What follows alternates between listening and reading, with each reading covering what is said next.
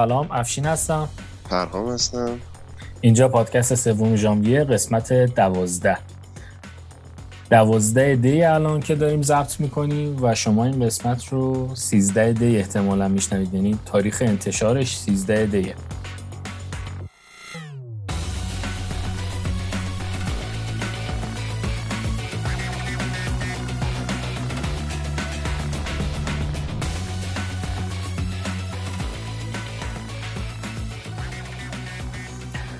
و امروز که دوازده دیه قیمت بیت کوین بیست و نه هزار و صد و چهل و دو دلار.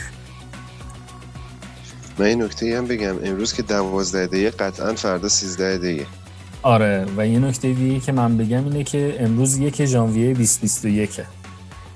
خب قسمت قبلی قسمت قبلی راجع به هارد فورک و سافت فورک و مقیاس پذیری و مسائل اقتصادی صحبت کردیم و این قسمت میخوایم یه بخشی از هارد فورک و سافت فورک موند، البته بیشتر هارد فورک منظورمه، ریپلی اتک. یه اتکی یه اتکی وجود داره به نام ریپلی اتک که اونو توی این قسمت دوازده میگیم.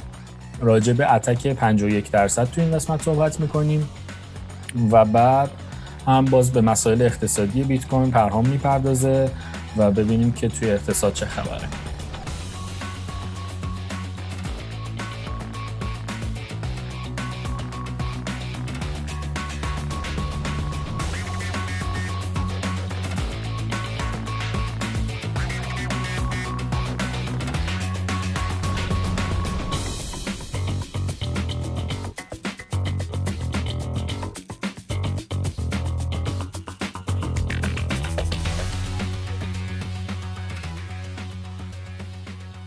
خب ببینید، توی قسمت قبلی ما هارد فورک رو گفتیم که چه اتفاقی واسش میفته و حالا یزدانم این قسمت پیشمون نیست، ولی یه تعبیری از هارد فورک و سافت فورک قسمت قبلی داشت، تشبیهش کرد به زندگی زناشویی و طلاق و این مسائل که یه چند تا از کاربرا خیلی از این تشبیه هم خوششون اومده بود، جالب بود واسهشون.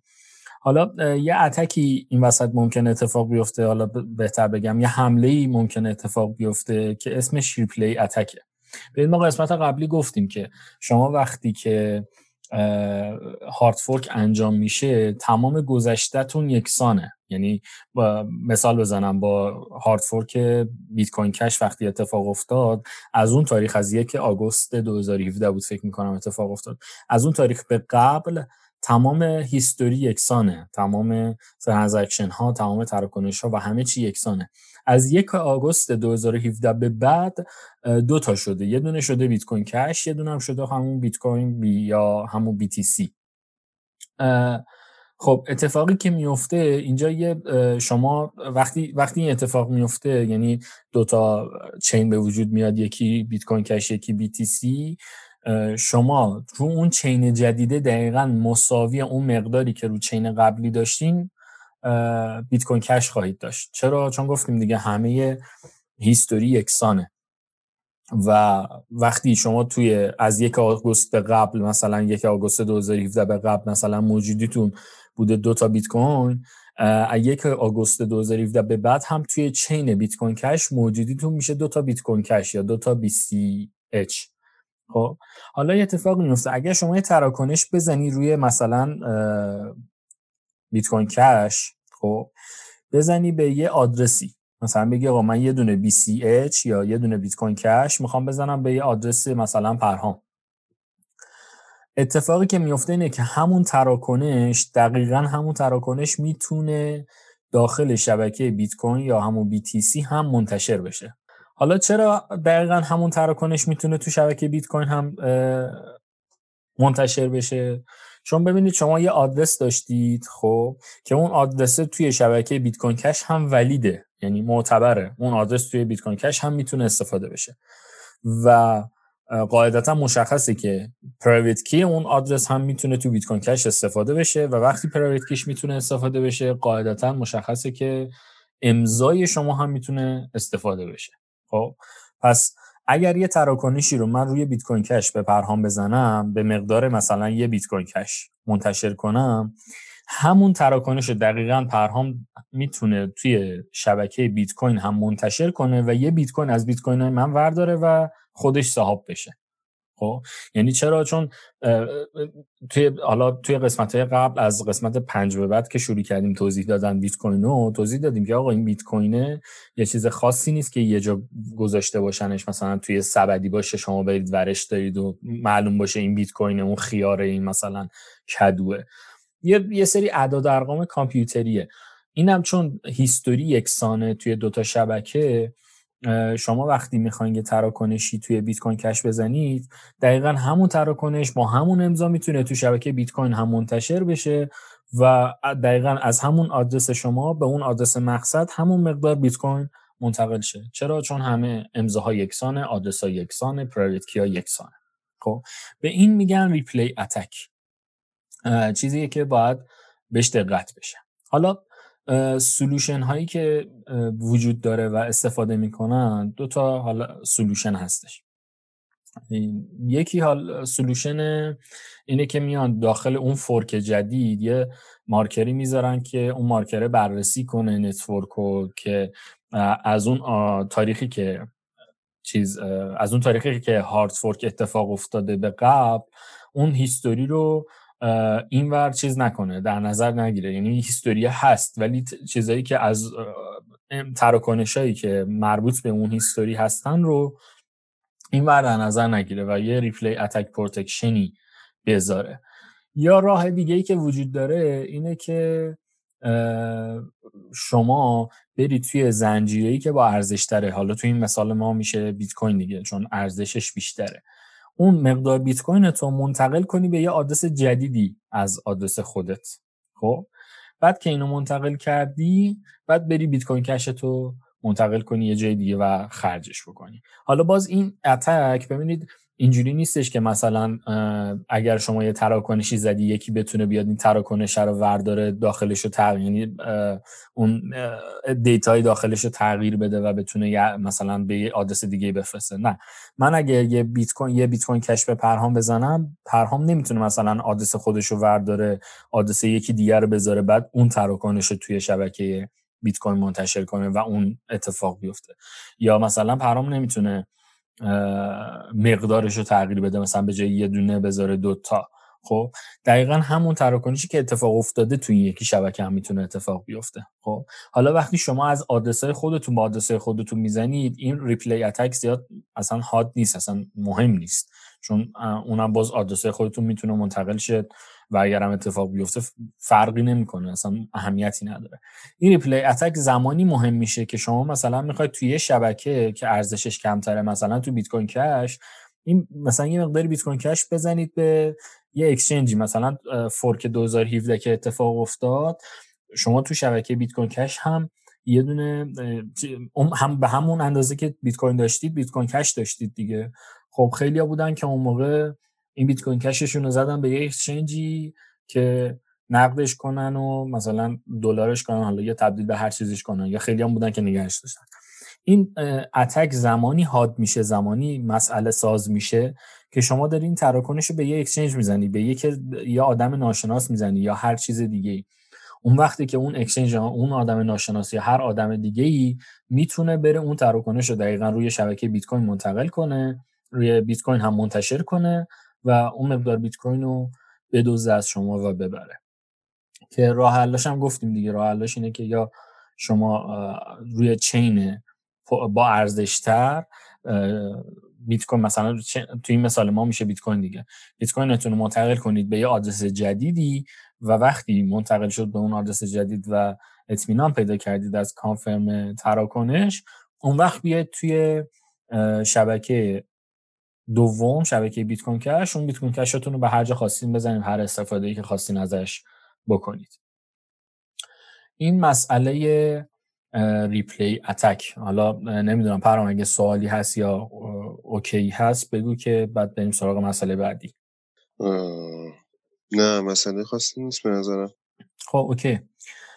حالا یه اتکی دوباره امروز خیلی اتک بحثمون ش... اتکوار شده. بحث دعواست. آره یه اتکی دیگه وجود داره که خب خیلی معروفه و همه شنیدنش، قاعدتا باید اکثر شنونده ها شنیده باشنش. اتک پنجاه و یک درصد، یعنی حمله پنجاه و یک درصد.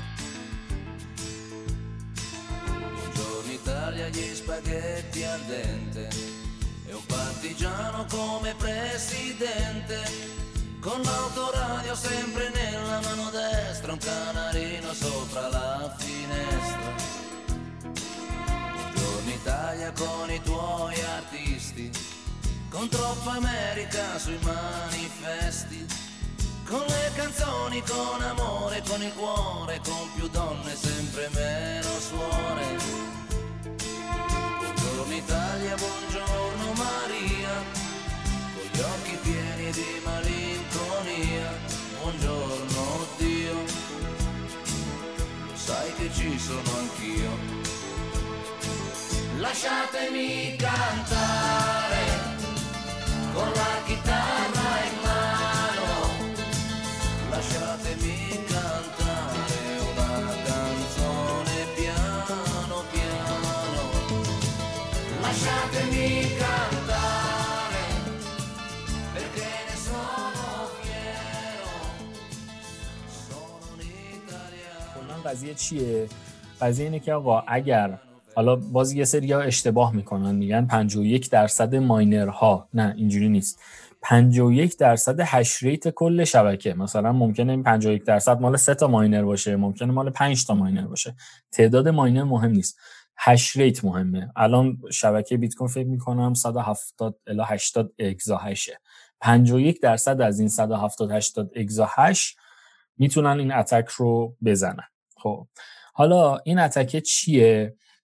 من قبل این که اصلا بگم چیه بگم چی نیست، چون خیلی اشتباه میشه. من بارها دیدم که آدم ها سنس خاصی نسبت به پنجاه و یک درصد اتک ندارن و شروع میکنن راجبش حرف زدن و میگن آره بیت کوین ممکنه پنجاه و یک درصد اتک بخوره، بیت کوین نابود بشه، فلان بشه. نه، ببینید کسی که پنجاه و یک درصد اتک میزنه یا گروه، البته کس که نه، یه گروه از ماینرها که جمع میشن با هم دیگه، هش ریتشون پنجاه و یک درصد شبکه میشه و میخوان اتک پنجاه و یک بزنن، کاری که میتونن بکنن اینه که تراکنش خودشون رو دابل اسپند بکنن و از اتفاق افتادن تراکنش‌های دیگه جلوگیری بکنن. خب این که یه تفکر قالبی وجود داره که آقا اگر مثلا بیت کوین پنجاه و یک درصد اتک خورد میتونه تراکنش‌ها رو برگردونه، میتونه تراکنش غلط بسازه، میتونه کوینای آدمای دیگر رو بدزده، میتونه کوین جدید تولید بکنه، میتونه قوانین شبکه رو عوض کنه. اینا همه غلطه. کسی که پنجاه و یک درصد اتک میزنه نمیتونه هیچ کدوم از این کارا رو بکنه. اصلا قوانین شبکه، رولهای شبکه با این همچین چیزی عوض نمیشه. بیت کوینی از کسی دزدیده نمی... یعنی نمیتونه بدزده، تراکنش غلط نمیتونه بسازه و نمیتونه تراکنش‌ها رو برگردونه. خب تنها کاری که میتونه بکنه اینه که یه دابل اسپند واسه خودش انجام بده و از تراکنش‌هایی که از الان به بعد میخوان اتفاق بیفتن جلوگیری کنه. خب این این کاریه که میتونه انجام بده. حالا چرا نمیتونه کل زنجیره رو تغییر بده؟ ببینید فرض کنید من الان، خب دقیق یادم، یعنی دقیق الان نمیدونم که بلاک‌های بیت کوین توی چه عددیه، حالا فرض کنیم که مثلا عدد ده هزار باشه، دقیقا نمیدونم، اونجا دارم عدد رو مثال میزنم. این ماینر اگه به این این گروه از ماینرها که پنجاه و یک درصد اتک میخوان بزنن، اگه بخوان کل زنجیره، اگه بخوان یه مثلا بلاک رو تغییر بدن، باید کل زنجیره رو تغییر بدن. خب همونجوری که ما تو قسمت قبلی گفتیم، هر بلاکی وقتی پیدا میشه و هشش گرفته میشه، هشش توی بلاک بعدی هم میره و بلاک بعدی اون اون هش بلاک قبلی تو بلاک بعدی به عنوان یه دیتا قرار داده میشه. خب و وقتی بلاکی تغییر بکنه، بلاک‌های بعدیش هم باعث اختلال میشن. یعنی اگه شما بیای بلاک مثلا پانصد رو تغییراتی توش ایجاد بکنی، بلاک پانصد و یک، دو، سه، چهار همشون مختل میشن و ولید نیستن. خب کسی اگه بخواد یه بلاک رو تغییر بده، کل زنجیره رو باید تغییر بده. یعنی یه گروه از ماینر اگه بخوام پنجاه و یک درصد اتک بزنن، کل زنجیره رو تغییر بدن، باید برن از جنسیس بلاک بیت کوین شروع کنن ماین کردن، دونه دونه بیان جلو، همه رو تغییر بدن تا برسن به بلاک ده هزاری که تو مثال ما بود و بعد از اون بلاک ده هزار به بعد دوباره شروع کنن به تغییر و برن جلو. خب حالا اتفاقی که میفته اینه که این آدم‌ها نمیتونن شبکه رو استاپ کنن و این تغییرات رو انجام بدن که شبکه آپن رانینگ داره کار میکنه. خب این آدم‌ها نمیتونن مثلا بگن آقا صبر کنید، مثلا ما سه روز میخوایم این کارا رو انجام بدیم یا سه روز معطل کنن شبکه رو یا هر چیز دیگه ای. این شبکه آپن رانینگ داره کار میکنه، یعنی هر تلاشی که اینا میکنن از اون بلاک جنسیس بلاک شروع کنن ماین کردن، بلاک‌ها رو هی ولیدیت کردن ولیدیت کردن بیان جلو، اینور دوباره داره به بلاک‌ها اضافه میشه سر شبکه. یعنی الان مثلا تو بلاک ده هزار اگه کسی تصمیم به این کار بگیره بره از اول شروع کنه بیاد، از هر چی از اون ور داره تغییر میده این ور دوباره بلاک‌ها داره اضافه تر میشه، ده هزار و یک ده هزار و دو همینجوری داره جلو میره و خیلی سخت میتونه اون به این نا برسه. درسته پنجاه و یک درصد هش ریتو داره ها، ولی کار بیشتری داره انجام میده. اینا دارن یه دونه بلاک پیدا میکنن، ماین میکنن، اضافه میکنن به شبکه، اون داره از اون بلاک اول شروع میکنه ماین کردن، پیدا کردن، اضافه کنه تو شبکه تا بتونه کل زنجیره رو تغییر بده. خب پس نمیتونه که بلاک‌های قبلی رو تغییر بده. حالا اتفاقی که حالا حساب کتاب کردیم ببینیم چقدر طول میکشه که اگه همچین اتفاقی بیفته چقدر طول میکشه که اون بند خدا از حالا من میگم اون بند خدا به شوخی میگم و کلا مجموع هر گروه و هر داستانیه از اول که شروع میکنه برسه به جایی که در حال حاضر هستین. این سرعت اینا، سرعت رشد اینا چقدره؟ چون یه نقطه‌ای بالاخره امکان داره که اگه سرعت یکیشون بیشتر از اون یکی باشه یعنی ببخشید سرعت این اینا یه مقداری حتی بیشتر از اون یکی باشه که روی بلاک‌های اصلی دارن کار میکنن، از بلاک به قول تو ده هزار به بعد دارن کار میکنن، بالاخره یه, جت... یه نقطه تلاقی خواهند داشت. می‌دونی منظورم چیه؟ و این نقطه تلاقی حالا ممکنه مثلا دویست سال دیگه باشه، سیصد سال دیگه باشه، پانصد سال دیگه باشه، نسبت به سرعت اون اولی و سرعت دومی و بعد میشه نقطه تلاقیشون رو پیدا کرد دیگه. آره برام نکته خوبی رو اشاره کردی. حالا خیلی خیلی نکته مهمیه دقیقاً چیزی که گفتی. قبل از اینکه من سوالتو جواب بدم فقط اینو بگم که اینو یادم رفت بگم که ما داریم الان آنلاین ضبط میکنیم به خاطر کرونا و شاید یه مقدار بابت همین آنلاین ضبط کردن صدامون بد باشه کیفیتش، که خب دوستان خودشون ببخشن ما رو و مجبوریم، چاره دیگه ای نیست. سمت شما که صدای بوق و ماشین میومد، سمت منم که اصلا من برای خیابونم دیگه، من اصلا کلا تو خیابون نشستم. من صدای تو رو بدون نویز میشنوم، تو ولی صدای من رو تو با نویز میگیری، بوق و ماشین و اینا؟ یه مقداری بعضی وقتا صدای بوق و اینا میومد، الان نه ولی بعضی وقتا میومد صدای. خب حالا بریم برسیم به نکته‌ای که پرهام گفت. ببینید آره از نظر تئوریکالی روی کاغذ حرف پرهام درسته، یه نقطه تلاقی شاید بشه یه جایی، حالا صد سال دیگه، دویست سال دیگه، پانصد سال دیگه روی کاغذ بشه پیدا کرد. خب ولی زیبایی که اینجا وجود داره این که یه گروه از ماینر باید دیوونه باشن که همچین کاری بکنن. چرا؟ چون با تغییر این بلاک ها این ماینر ها نمیتونن، یعنی ببین قضیه که وجود داره اینه که این ماینر ها کلی باید خرج کنن، خب یعنی باید برق مصرف کنن خب تا بتونن این کارا رو انجام بدن. خب این برق مصرف کردنه یه هزینه ای داره واسه شون، خب و این هزینه ها رو هزینه جاریه، یعنی جاری به صورت جاری این هزینه ها رو باید بپردازن. خب و خب اصلا این کار انجام دادنش به مدت، حالا نمیدونم به صورت تئوریکالی روی کاغذ صد سال دویست سال یا هر چقدر کاملا احمقانه است. یعنی یه جمله قشنگی داره داشت، من چند روز پیش داشتم ویدیو آندریاس نگاه میکردم، آندریاس آنتونوپولوس که آدم با سوادی است و ویدیوهای خیلی خوبی ساخته و کتاب مسترینگ بیت کوین رو نوشته، خیلی جالب بود. میگفت که اینا میتونن این کار رو اصلا نکنن و شروع کنن خودشون مثل آدمیزاد توی شبکه ماین کردن و ریوارد بگیرن. چرا؟ چون اون سیستم انگیزشی شبکه واقعا داره کار میکنه و همه ازش استفاده میکنن و میتونن پول در بیارن باهاش. چرا باید مثلا برن یه کاری بکنن که به ضرر خودشون باشه؟ خب و این نکته خیلی مهمی بود که گفتی. حالا کاری که پنجاه و یک درصد اتک می، حالا این این این مسائلی که تا الان گفتیم واسه این بود که آقا این پنجاه و یک درصد اتک اگه بخوره چه کارهایی اینها نمیتوانند بکنن. خب ولی دو تا کار هست که اینا میتونن بکنن. یه دونش این، یه دونش اینه که خودشون کوین، یعنی خودشون رو دابل اسپند کنن. خب یه کار دیگه ای که میتونن بکنن اینه که از وقوع یه تراکنشی جلوگیری کنن. خب به چه صورت این اتفاق میفته که حالا باز اینم یعنی راهکار داره ها، حالا من مسئله رو بیان کنم ولی به صورت خیلی تابلویی این اتفاق تو شبکه میفته و همه متوجه میشن و کلی راهکار واسش وجود داره. خب این آدم ها میان پنجاه و یک درصد از هشریت شبکه توی شبکه ماین نمیکنن دیگه. خب یعنی بلاک ها که پروپاگیت میشه توسط نودها، تراکنش ها که پروپاگیت میشه تراکنش ها رو میگیرن. خب ولی میذارن فارسی حرف بزنی.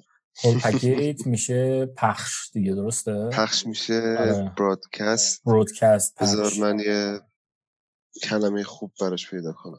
خب بعضی از کلمه ها هم تو فارسی زیاد معنای قابل فهمی ندارن، یعنی همون انگلیسیش. آره قبول دارم، ولی فارسیش و انگلیسیش با هم بگیم که حالا دوستان هر کدومو که دوست داشتن. من توی دیکشنری که زدم پروپاگیت میگه. آره پخش کردن، تکثیر کردن. کردن آره آره داده پراکنی هم میگه، درست. این بلاک این تراکنش‌ها وقتی پخش میشه به دست این گروه از ماینرها که میخوان اتک بزنن میرسه، اینا میان بلاکشون رو میسازن، بلاک رو ولیدیت اعلام میکنن، یعنی بلاک رو ماین میکنن ولی داخل شبکه پخشش نمیکنن، پیش خودشون نگه میدارن. خب اگه یادتون باشه توی دو قسمت یا سه قسمت قبل راجع به اسفیلیت چین صحبت کردیم. خب که اگر لانگست چینی وجود داشته باشه که به این معنا که هش ریت بیشتری رو اون چین بوده، اون چین قبول میشه. اینا میان بیرون از شبکه بدون اینکه هیچ کس بفهمه شروع میکنن بلاک ها رو ماین کردن، شش تا بلاک میذارن پشت هم و چون پنجاه و یک درصد هستن هش ریتشون هم بیشتره، شش تا رو یه دفعه با هم منتشر میکنن توی شبکه. خب اتفاقی که میفته از اون بلاکی که این اتفاق یعنی شروع شده یه اسپلیت چینی به وجود میاد. خب که اون اسپلیت چین چون اون یکی گروهی که پنجاه و یک درصد هش ریت رو داشتن زورشون بیشتر بوده، هش ریت بیشتری روی چینشون وجود داشته، چین اونا قبول میشه. اون چینی که داشته داخل شبکه بلاک منتشر میکرده چینش قبول نمیشه و ریجکت میشه. خب و اینجوری میتونن یه تراکنشی رو دابل اسپند کننش، یعنی بعد از اون توی خود بلاکاشون دابل اسپند رو انجام بدن. خب یعنی کاری که اینا میتونن انجام بدن مثبت منفی شش تا بلاک، یعنی شش تا بلاک عقب‌تر و شش تا بلاک جلوتر. نهایتاً بازه‌ای که میتونن دستکاری کنن، ببخشید شش تا بلاک عقب‌تر اشتباه گفتم، بازه‌ای که میتونن روش تاثیرگذار باشن همون شش تا بلاک بعدیه نهایتاً. خب و خب این اتفاق به صورت خیلی تابلوی داخل شبکه میفته. چرا تابلو؟ چون ببینید الان صد و هشتاد اگزاهش، صد و هفتاد الی هشتاد اگزاهش هش ریت داخل شبکه وجود داره. خب پنجاه درصدش، حالا اگه صد و هشتاد بگیریم پنجاه درصدش میشه نود اگزاهش. خب پنجاه و یک درصدش میشه چقدر؟ حالا یه خورده بیشتر از نود اگزاهش دیگه، نود و یک اگزاهش رو خورده. خب اینا باید از داخل شبکه محو بشن، یعنی باید دستکار، یعنی از داخل شبکه بیان بیرون. خب شما فرض کن که الان بیت کوین، شبکه بیت کوین صد و هشتاد اگزاهش هش ریت داره، بعد مثلا ثانیه بعد یهو این صد و هشتاد اگزاهش با کله میاد پایین میشه نود اگزاهش، هشتاد و نه اگزاهش. خب این تابلویی که داره چه اتفاقی میفته دیگه.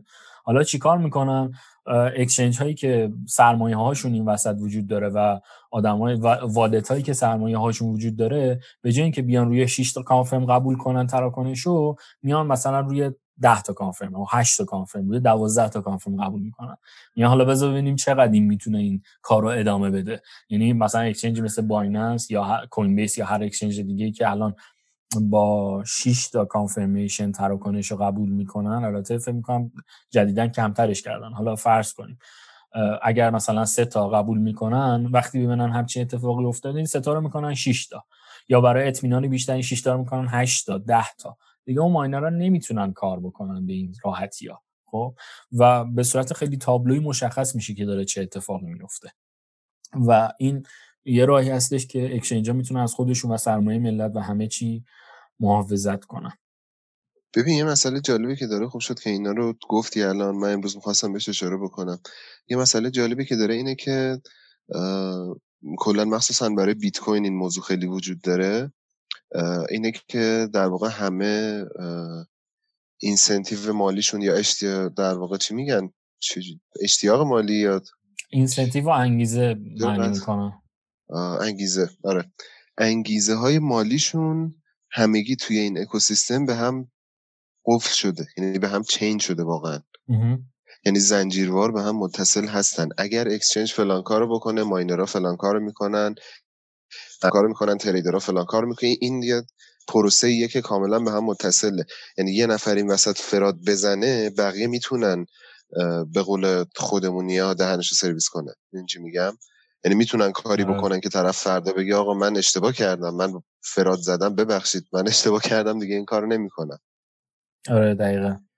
حالا قضیه که باز میگم توی این پنجره داستان درستر... جدیدشو ببخشید داستان جدیدشو داستان جدیدشو داریم توی ریپل هم میبینیم دیگه، چجوری کوبوندنش اکسچنجا. حالا من کاری ندارم که داستانی که پیش اومد و شکایت چی بود و با مرکزیت بودن ریپل و اینجور چیزا کاری ندارم. بالاخره خودش اومد اعلام کرد که آقا من یه شرکت خصوصی هم همینه که هست، ریپل هم کارش اینه، همینه که هست. حالا من کاری ندارم با این چیزاش، ولی میگم به راحتی کوبیدنش.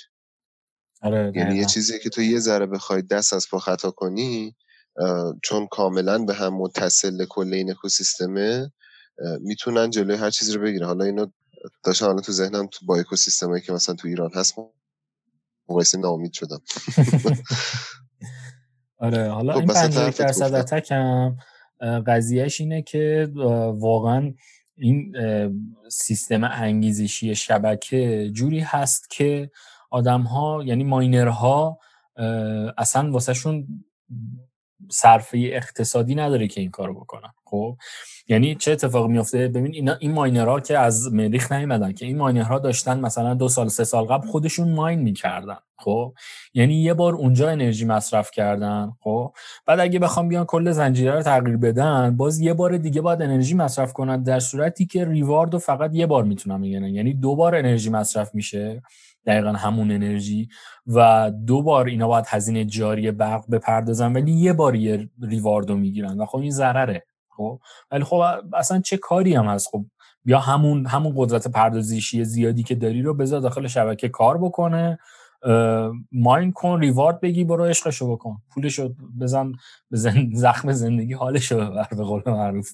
چرا اصلا بخوای این کارو بکنی؟ بعضی هستن که از مریضی از این کارا میکنن، یعنی بعضی واقعا مریضن که دیدی میره میره طرف مثلا دیداس میزنه، سایت جدید تو مثلا تازه یه دامین خریدی، یه هاستم خریدی، یه سایت هلوورد بالا آوردی، طرف میاد دیداس میزنه. آره اینا از این آدما هستن، ولی خب انگیزه داره. اون آفرین، من میگم آقا من میتونم به دیداس بزنم، به من پول بده که من این کارو نکنم.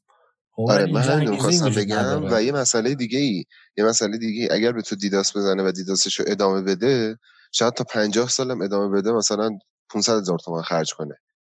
ولی الان الان فکر کنم یه چیز ابزار جالبی رو میتونیم به دوستان معرفی بکنیم. اون سایت رو یادته که چیزا نشون میداد، پولی که باید هزینه کنی برای اتک پنجاه و یک درصد زدن به بلاکچین های مختلف. آره اتفاقا یه چند روز پیش داشتم میدیدمش. حالا الان یادم نیست، ولی کریپتو پنجاه و یک دات اپ اینو توی چیز بذاریم. آره, آره زیر پست میذاریم که دوستان بیان ببینن. حالا من به خاطر اینکه الان یه سنسی از این موضوع، یه حسی پیدا بکنن که هزینه به چه شکله، بهشون بگم که یک ساعت حمله به بیت کوین هفتصد و شانزده هزار دلار هزینه داره. هر یک آره. ساعت حمله به شبکه بیت کوین. آره. برای اتریوم چهارصد و هجده هزار دلار، برای لایت کوین بیست و نه هزار دلار و بیت کوین اس وی هفت هزار دلار، شش هزار و نهصد. حالا اگر هر کدومش جالبه بگو من الان بهت بتو... آره خودت هم داری نگاه می‌کنی. آره آره. و جالبه که چیزایی ما کوینایی داریم که یک دلار مثلا هزینه اتک زدنه، یا صفر دلار، که البته اون صفر دلاری که دوستان اگه برن ببینن اون منظور صفر ممیز مثلا صفر صفر دو مثلا دو سنت یه سنت. حالا من باز یه نکته رو بگم. نکته جالبی که وجود داره اینه که این همه هزینه نیست. خب این سایت، حالا ما این سایت رو توی کپشن پادکست میذاریم که اونایی که دوست دارن برن نگاه بکنن، ولی جلوش اگه نگاه بکنین نوشته نایس هش ایبل. ببینید استخر نایس هش یه قابلیتی داره که میتونه هش ریت اجاره بده. یعنی مثلا تو میری میگی آقا من پنجاه مثلا تراهش میخوام اجاره به مدت مثلا چه میدونم یه روز، یه ساعت، یه ماه، هر چقدر، و محاسبه میکنه میگه آقا مثلا انقدر پول بده ما پنجاه تراهش به اجاره میدیم. خب یعنی هش ریت فروشی داره. خب ولی هش ریت فروشی واسه بیت کوین صفر درصد. حالا تو این سایت نوشته جلوش این هش ریت فروشی واسه بیت کوین صفر، واسه اتریوم سه درصد، لایت کوین شش، بیت کوین کش سی و سه، بیت کوین اس وی چهل درصد. خب یعنی این چیزی که این سایت داره تازه میگه بر اساس هش ریت فروشی نایس هش داره میگه و یعنی کل قضیه رو اصلا نمیشه نتونسته ببینه و نمیشه هم دید و هزینه باز خیلی بیشتر از این چیزیه که اینجا نوشته شده. و یه هزینه چیز هم وجود داره دیگه، یه هزینه فرصت هم وجود داره دیگه. حالا تو اینقدر پول باید هزینه کنی که در اون زمان اتک رو بزنی. خب یه هزینه فرصت تامینه که در همون زمان میتونستی خودت پول در بیاری به جایی که هزینه کنی. یه هزینه دیگه هم که وجود داره اینه که حالا الان میخوام بهش بپردازم، اگر شبکه بیت کوین اتک بخوره قیمتش افت میکنه. خب و تویی که خودت بیزینس ماینینگ روی شبکه بیت کوین داری، بیزینس خودت افت میکنه. یعنی سه تا نوع هزینه متفاوت وجود داره که تو اگه بخوای همچی کاری بکنی و خب کدوم دیوونه‌ای که این کارو بکنه. ببین چیزایی که من می‌خواستم تو بخش اقتصادی بگم و داری اشاره می‌کنی. خوبه که تیکه تیکه هم اینجا بگیم. نه جدی یکی از بخشایی که اقتصاد بیت کوین داره همینه که کاملا به هم وصله و اصلا به نفعت نیست که تو بخوای کاری رو خارج از اون باکسی که میتونی، خارج از اون عرفی که بقیه دارن انجام میدن و انجام بدی. یعنی میتونی انجام بدی، توانشو داری، اما میصرفه به نظرت یا نه؟ موضوع اینه که دقیقا خودت هم خیلی خوب اشاره کردی بهش دیگه. آره این حالا موضوعات خیلی به هم تنیده و به هم وابسته است. به خاطر همینه که ممکنه بعضیاش مثلا اینجا گفته بشه، بعضیاش اونجا گفته بشه یا تکرار بشه تو جفت بخش ها و خب طبیعی هم هست چون موضوع ها به هم وابستن. خب اینم از داستان پنجاه و یک درصد اتک که دوستان خیالشون راحت باشه و حالا شنونده ها که میشنون آگاه بشن و حتی اگر دیدن که کسی داشت اشتباه میگفت برن آگاهش بکنن. یعنی چی؟ یعنی که آقا تفکر غالب اینه که اگر پنجاه و یک درصد اتک به بیت کوین بشه میتونن مثلا قوانین رو تغییر بدن، مثلا بیست و یک میلیون کوین رو بکنن پنج میلیون کوین یا مثلا بکنن دوازده میلیون کوین یا برن پول بقیه بدوزن. نه اصلا همچین چیزایی نیست. پنجاه و یک درصد اتک کلش همینی بود که گفتیم و روی شبکه بیت کوین الان اتفاق افتادنش اصلا محاله. یعنی از لحاظ بله کاغذی اگه بخواید حساب کنید روی کاغذ آره امکان داره مثلا اتفاق بیفته، ولی با توجه به سیستم انگیزشی اقتصادی که بیت کوین یعنی ساتوشی واسه بیت کوین چیده اینه که یه آدم باید کاملا دیوونه باشه که این, این کار رو انجام بده. خب اینم از بخش ریپلی اتک و پنجاه و یک درصد اتک. حالا بریم سراغ یه داستان دیگه. ببینید چند وقت پیش توی توییتر یکی توییت زده بود که آقا من بیت کوین رو متوجه نمیشم، هر چی میخونم و بعد چرا مثلا بیت کوین ارزشمند و این مسائل. سوالای جالبی زیر اون توییت مطرح شده بود که حالا من دونه دونه بهش میپردازم.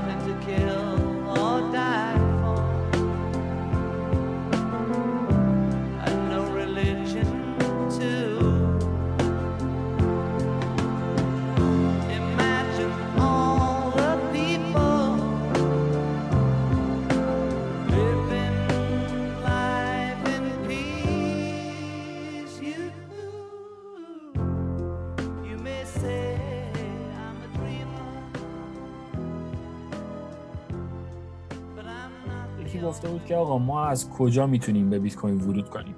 خب ببینید، خب حالا این ورود کردنه این ورود کردنه چند تا نقطه داره. خب یا شما میتونید به عنوان یه ماینر ورود کنید توی شبکه و درآمد کسب کنید و بیزنس کنید، میتونید به عنوان یه برنامه‌نویس ورود کنید تو شبکه و مشارکت کنید تو کارا و درآمد کسب کنید و بیزینس کنید، میتونید به عنوان تریدر ورود کنید به شبکه، یعنی توی قیمت‌های متفاوته خرید و فروش کنید تا یه مقداری سود کنید. خب باز این دانش ترید و این مسائل رو میخواد و از این طریق میتونید وارد شید و استفاده بکنید از شبکه.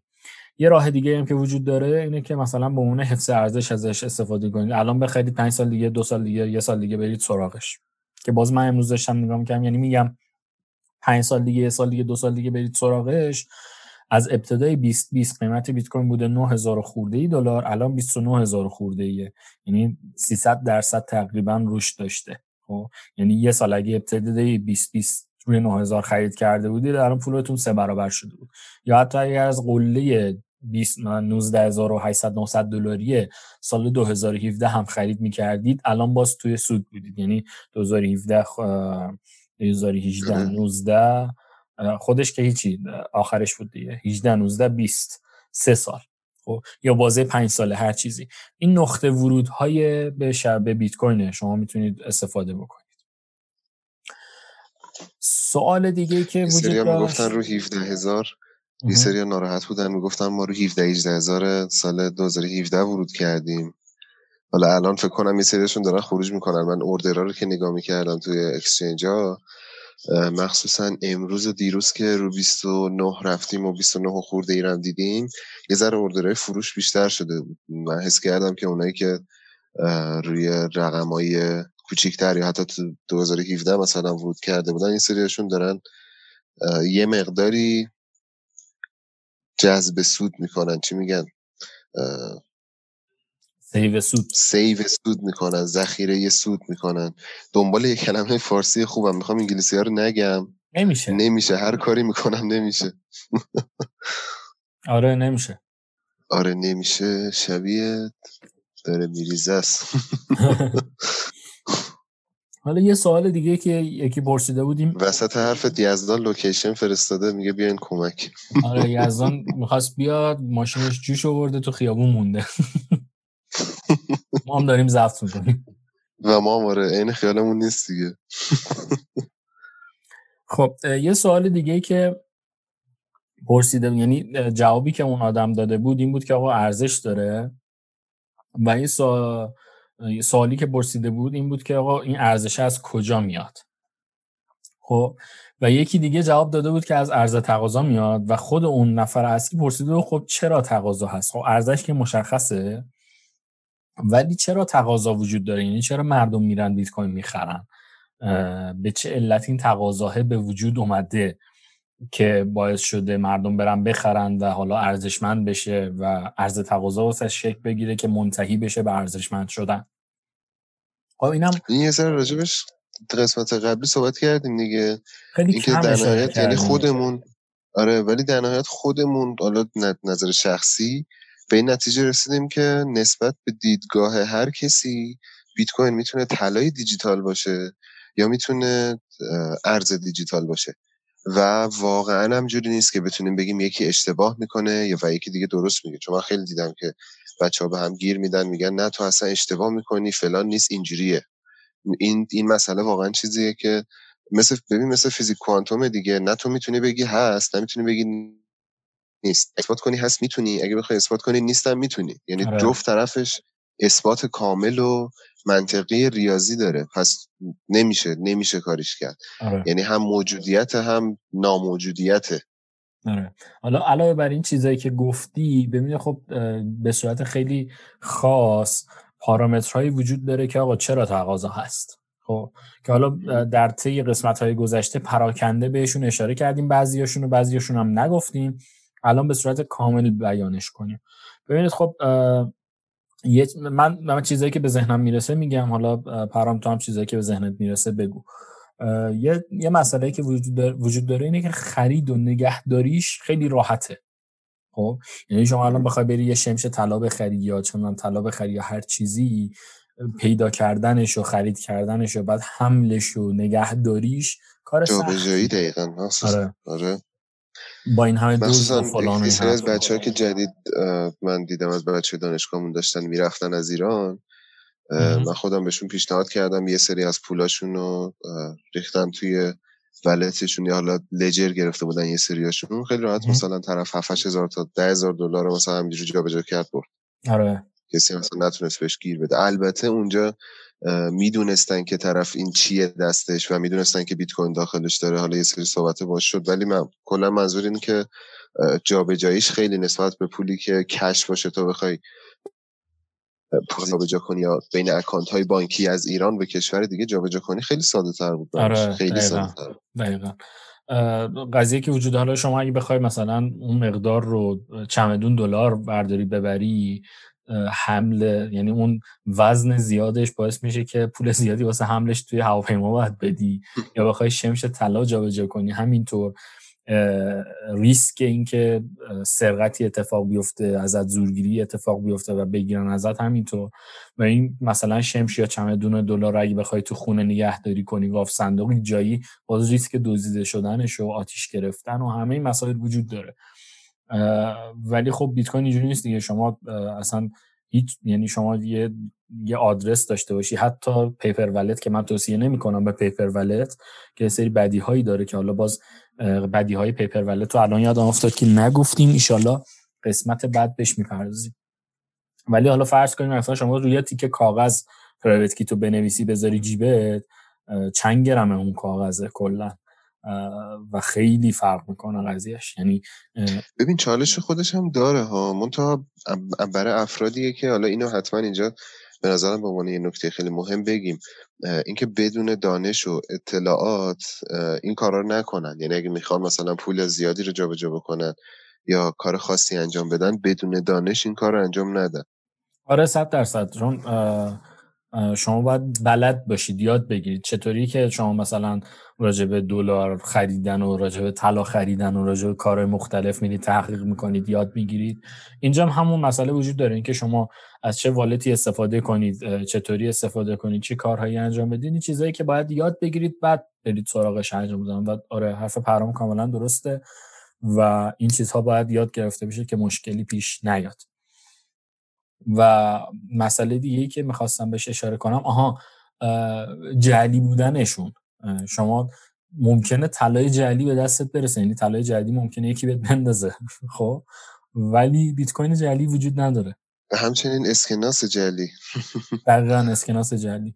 حالا اینکه ما میگیم طلای جعلی، باز توی چند قسمت قبلش اشاره کردیم، فکر میکنم هشت نه ماه پیش بود که خبرش در اومد که چند حدود هشتاد نود تن طلا توی چین فیک به صورت وثیقه واسه پولها نگهداری شده و خبر خیلی گنده‌ای بود و خیلی هم سر صدا کرد.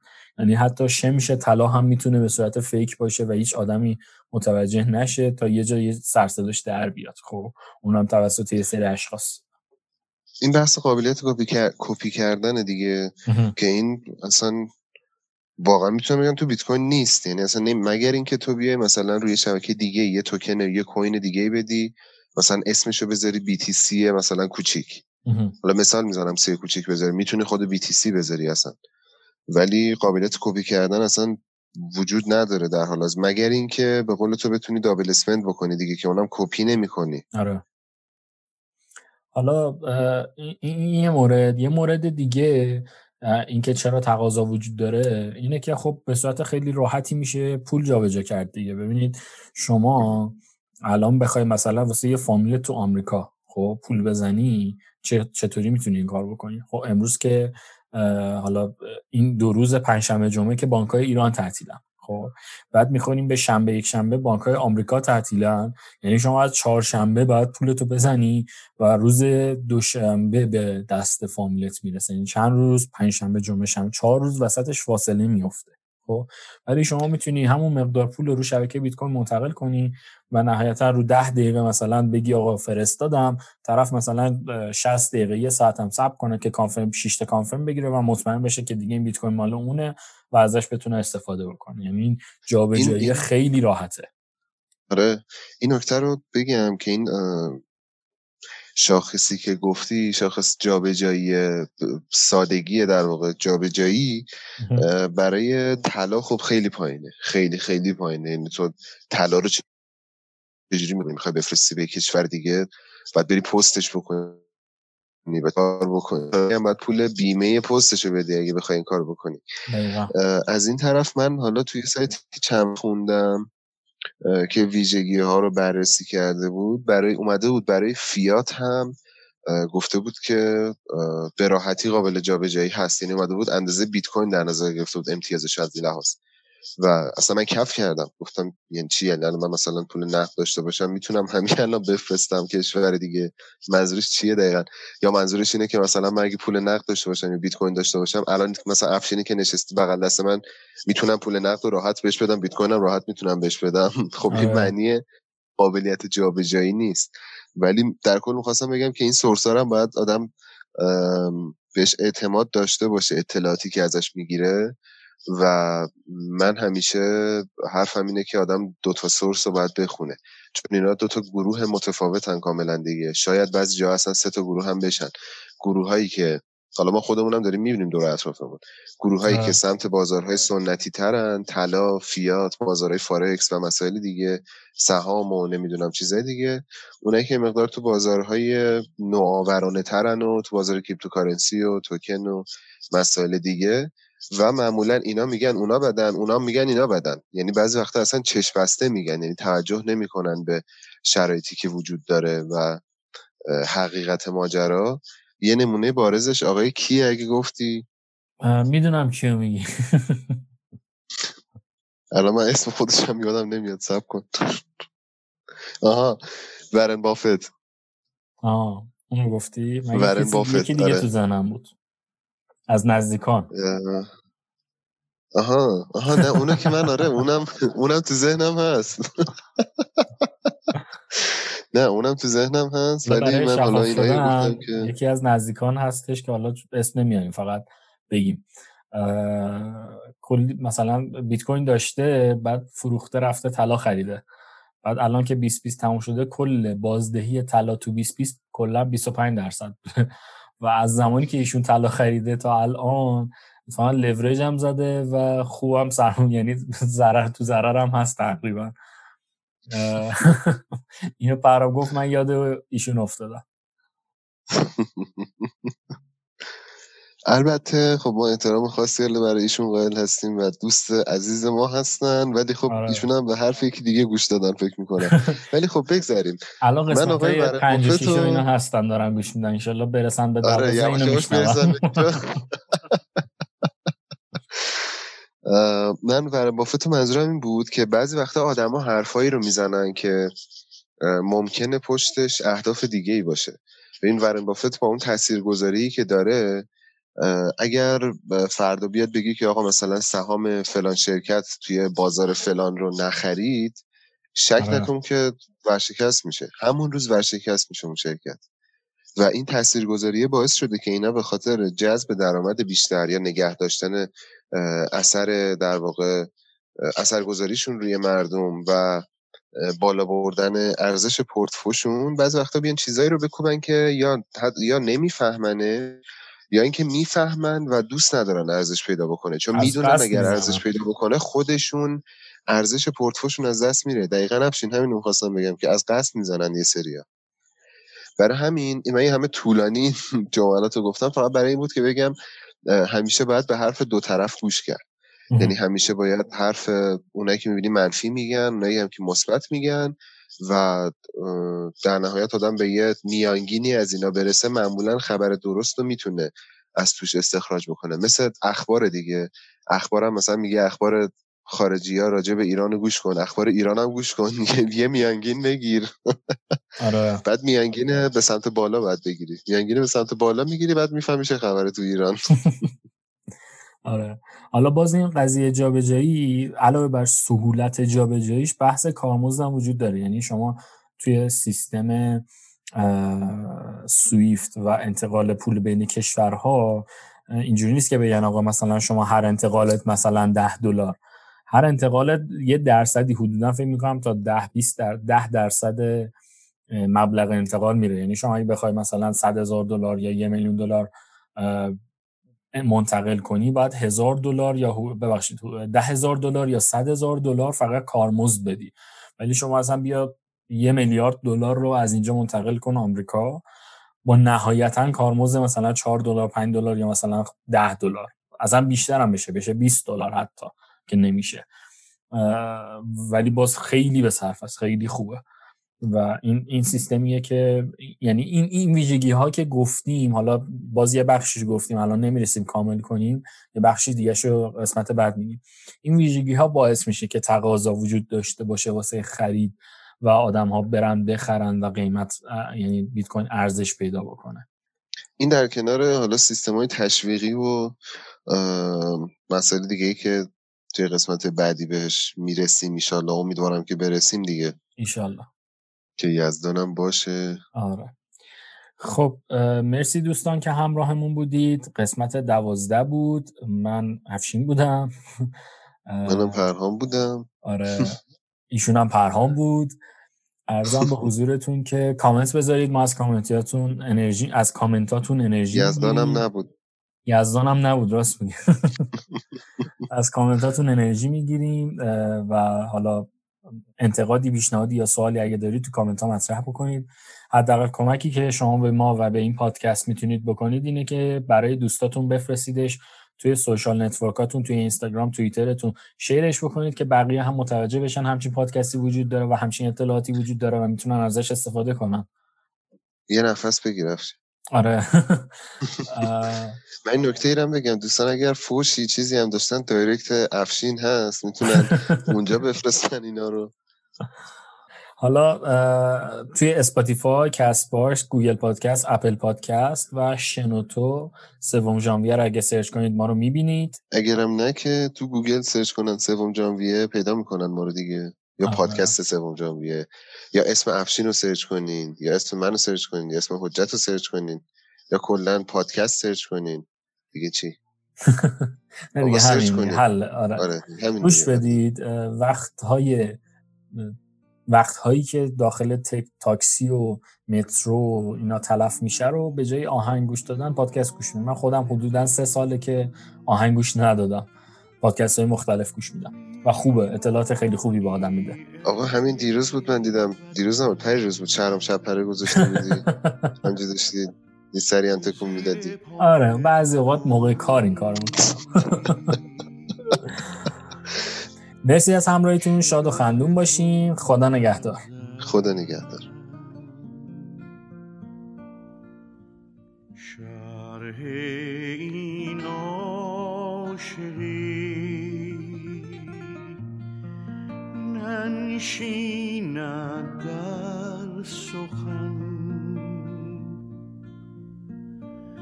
که بهر عشق والای تو همه جهان نیرزد.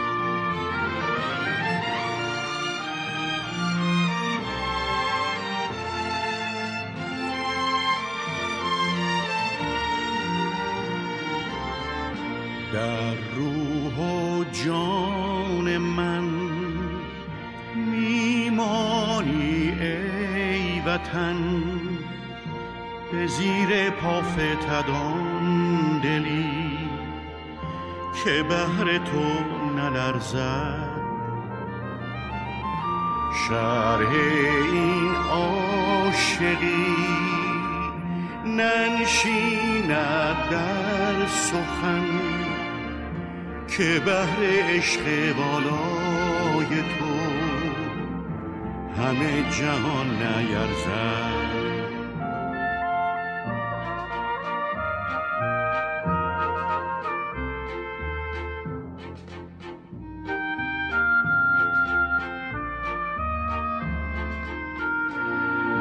ای ایران ایران دور از دامان پاکت دست دگران بدگوهران، ای عشق سوزان، ای شیرین ترین رویای من تو بمان در دل و جان.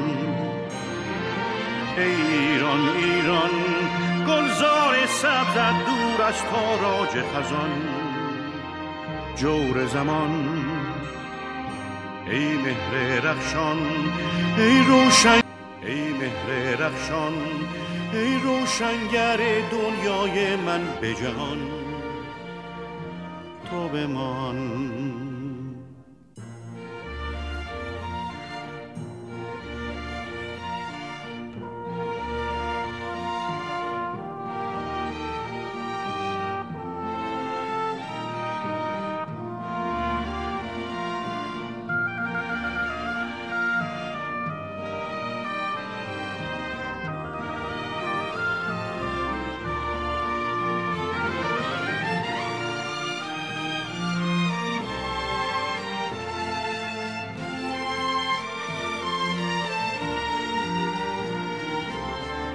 سبزی صد چمن سرخی خون من، سپیدی طلوع سحر به پرچمت نشسته،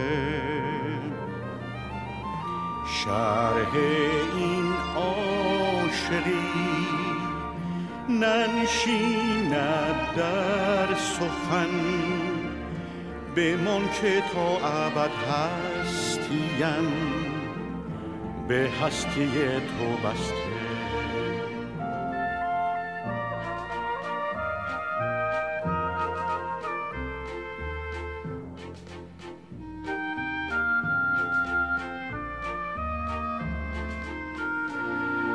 ای ایران ایران دور از دامان پاکت دست دگران بدگوهران، ای عشق سوزان، ای شیرین ترین رویای من تو بمان در دل و جان.